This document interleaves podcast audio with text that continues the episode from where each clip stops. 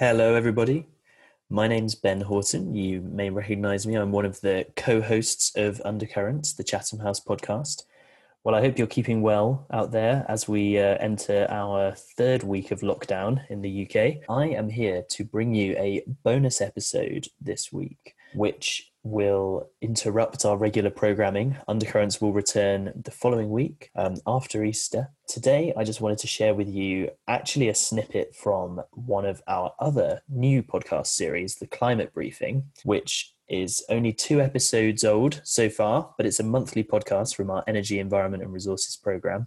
And we will be exploring over the course of this year a whole spectrum of issues relating to climate change, climate action, and how governments and institutions are responding to the climate emergency. In this interview, I spoke to Jennifer Austin, who is a policy director from the We Mean Business Coalition. And we had a really interesting conversation about the role that business can play in sorting out the emergency. And yeah, I hope you enjoy it.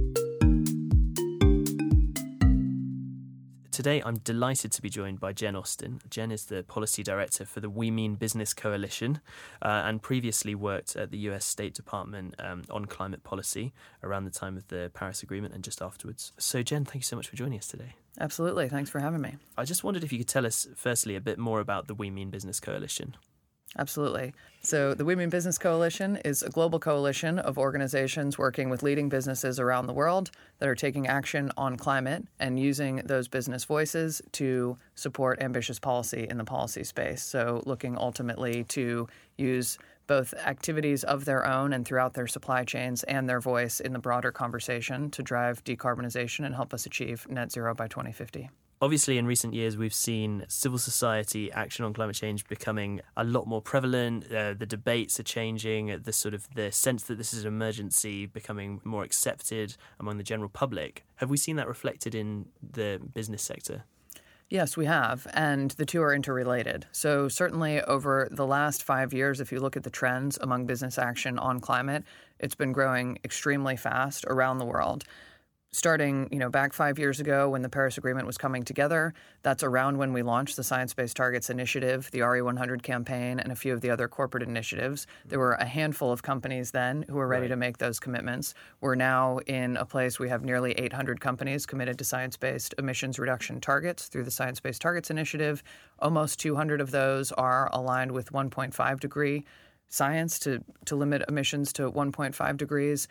The RE100 campaign, which is a commitment to power your global operations with only renewable energy, has over 100 companies committed. Some of those companies have already achieved their targets, many are well on their way, and that's throughout their operations around the world. We've got corporate campaigns on electric vehicles, energy productivity, and increasingly heavy emitting companies committing to all of those initiatives and recognizing that they too need to be a part of the story. So, all of those are real signals of serious momentum in the corporate sector the interplay between that and the growing call for climate action on the streets is also very real.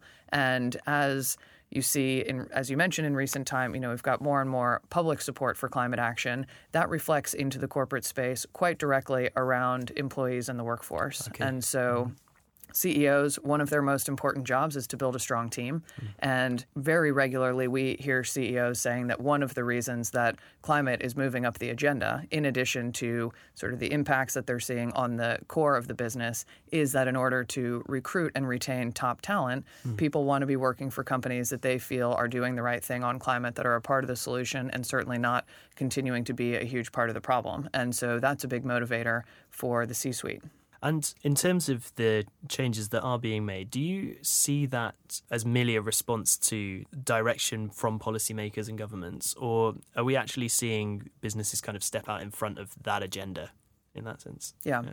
So it's a little bit of both, and the two have an important interplay. And mm-hmm. so, certainly, one of the things you hear most consistently from businesses is that they want policy that gives them clarity and confidence of the direction of travel of the economy. And yeah. so, what businesses want more than anything else is policy certainty.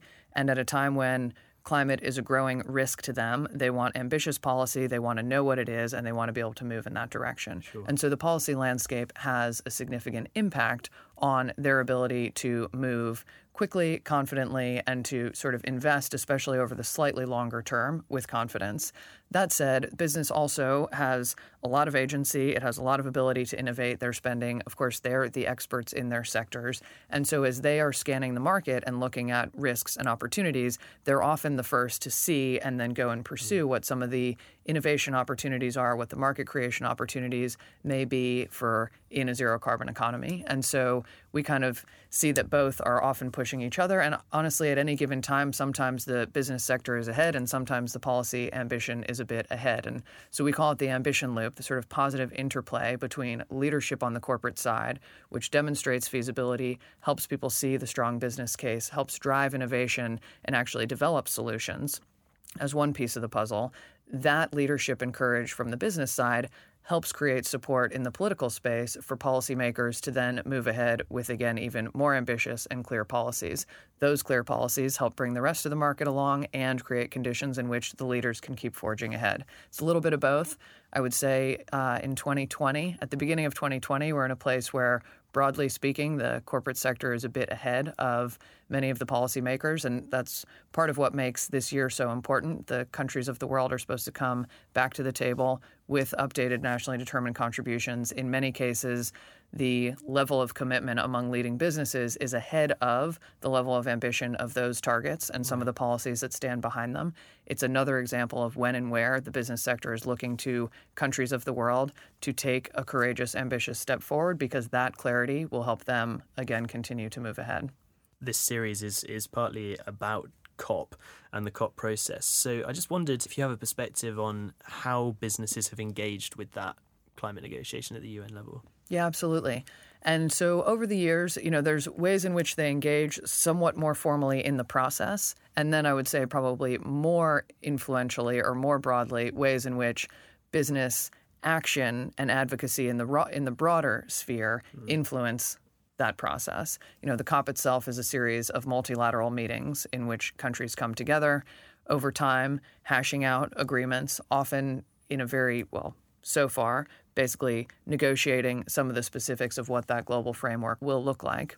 Since the Paris Agreement, and then more recently, the conclusion of the negotiations of the details of the Paris Agreement, some of the rules underpinning it, the entire world is kind of moving from a place of negotiations into implementation. Mm-hmm.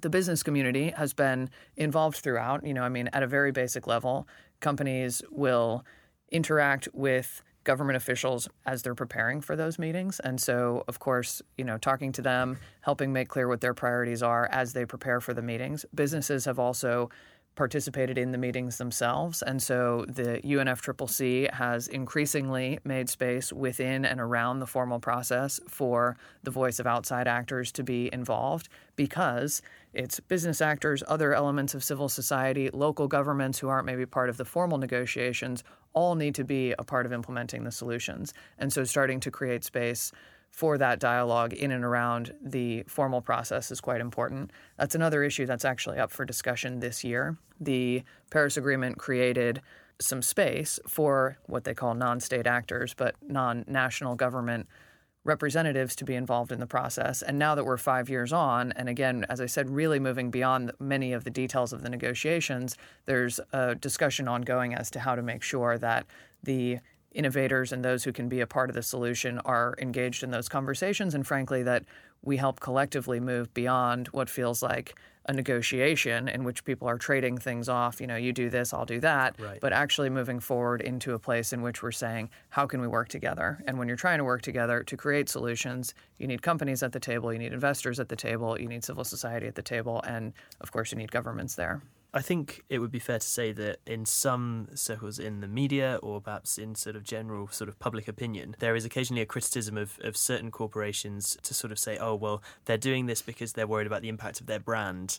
Uh, uh impact on their brand if they don't act on climate change. And I just wondered if you had a view on whether that was a valid criticism or a valid question to ask, or whether actually your motivations shouldn't really matter as long as action is being taken. A little bit of both, I guess. It's absolutely a valid question to ask. Are these commitments genuine? Are they serious? And are they following through mm. from a company perspective? At the end of the day, if they're committed and following through, I suppose I don't care too much about the motivations, actually. uh, but what you do want to make sure is that the criticism or the thing to be most careful about is that are they only talking the talk but not walking the walk? And so part of what we seek to do is align companies around a few campaigns that have external standards. And so the Science Based Targets Initiative that I mentioned, for example, is essentially the gold standard of what emissions reduction targets should be. And it's a third party methodology. They've crunched the numbers for different sectors in different parts of the world so that when a company sets forward a target, it's not just a company made this target up, it's pulling it from somewhere, and we all have to ask, is it good or is it not? By getting it validated by the Science Based Targets Initiative, you can say that this target is aligned with what this company would need to do to be doing its part to achieve the goals of the Paris Agreement. That's helpful so that when companies are putting forward targets, you know, is this just to look good or is this actually good? So that's super important. And then even once a target is good and is out there, we have to make sure, you know, it's it's reasonable for anybody to ask, okay, well, did you just tell me you're going to do that or are you actually following through? And we're at a place now, as I said, you know, now that there are hundreds of companies that have those targets, some of whom have been in place for a number of years, now is a perfect time to be making sure that companies are following through. We're seeing a lot of companies who are and who are achieving those targets, oftentimes ahead of schedule. As I said, in terms of renewable energy and electric vehicles, there are companies that are you know well ahead of schedule on that and as we've seen in the world costs often are fortunately falling faster than we may have expected. Mm-hmm. The markets are moving quickly in some places. And so mm-hmm. there is a lot of progress from companies in terms of committing to targets, a lot of progress in terms of companies following through on those targets. But it's absolutely appropriate and important that they are held to a standard at which that's what the expectation is. And anything short of that shouldn't be applauded. Now, the event that you were speaking at today at Chatham House was focusing quite a lot on Europe as the kind of regional focus. I just wondered if you could tell me a little bit about the sort of more global state of play. Have there been uh, areas of the world taking more action on this in terms of companies? Or like is, is a lot of the action sort of concentrated in, in the West in inverted commas, or are developing country, uh, countries also sort of taking a sort of more active position? Yeah, it's a great question. We're seeing a lot of progress around the world. And so when we look at the We Mean Business Take Action platform, there's over a thousand companies committed to bold climate action. I think they're headquartered in close to 50 different countries right. around the world. Mm-hmm. And so there's significant spread there. There is certainly, you know, more of those companies are in Europe, in the US, there are a lot in Japan, there are quite a few in India, and so we're seeing a good spread there. Importantly, people often ask me this, but we continue to see action and increases in action and commitment in the US, despite the fact that the national government isn't pushing for climate action. And so the business case is strong enough that businesses are moving ahead anyway. We see a lot of action, as I mentioned, across a variety of sectors. And then, quite importantly, the companies we work with are amongst the biggest companies in the world. And so the majority are headquartered in the US and Europe, though, as I said, important, you know, sort of hundreds headquartered elsewhere. And then many have supply chains that are very global. And a science based emission reduction target covers your global supply chain if that's where the bulk of your emissions are from, as is often the case. And so the impact of these targets is really quite global and is helping drive progress around the world. So obviously we're we're still talking at quite a high kind of macro level when we're talking about you know what what moves the CEOs making, what policies they're bringing in in their own companies. But I was wondering from a more kind of bottom up perspective, are we moving to a to a situation in 2020 and, and going forwards where consumers are making choices based on their view on climate change? And do you think that we'll see businesses having to respond to that a lot more than they perhaps previously have?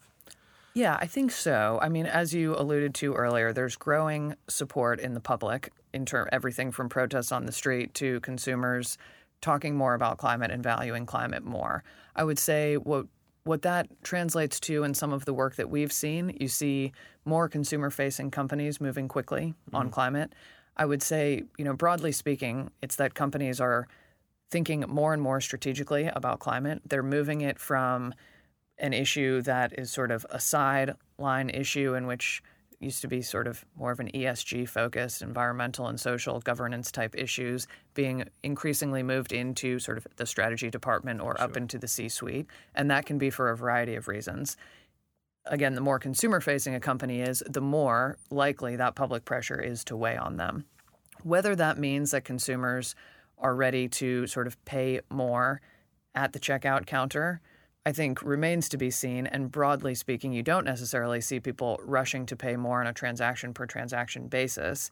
However, the reality is that oftentimes these climate commitments made at a corporate level don't translate into necessarily a higher cost product at the till. And so yeah. that's a bit of a false dichotomy between thinking that, like, okay, are companies feeling enough pressure from consumers who are willing to pay more at each transaction that they're going to go spend more to deal with climate. In fact, it's like a broader look at what is their company doing? Who are they trying to appeal to and sell to? And then what are the risks of climate impacts to their ability to deliver those products or the opportunities in lower carbon innovation throughout their supply chain to allow them to deliver quality products at the price point that they need to be able to appeal to their consumers? And so it manifests a little bit differently in sort of a broader strategic question. And I think there's a real growing demand from consumers for companies to be doing the right thing on climate.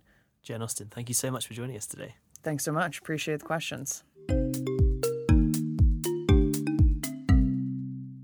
Well, I hope you enjoyed that interview. Pretty short, but we covered so much ground. If you want to listen to the full episode, and if you want to listen to the other episodes in the Climate Briefing series, then you can subscribe via Apple. It's also available on the Chatham House website and Spotify and wherever else you get your podcasts. I'm Ben Horton, and Undercurrents will be back with you very shortly.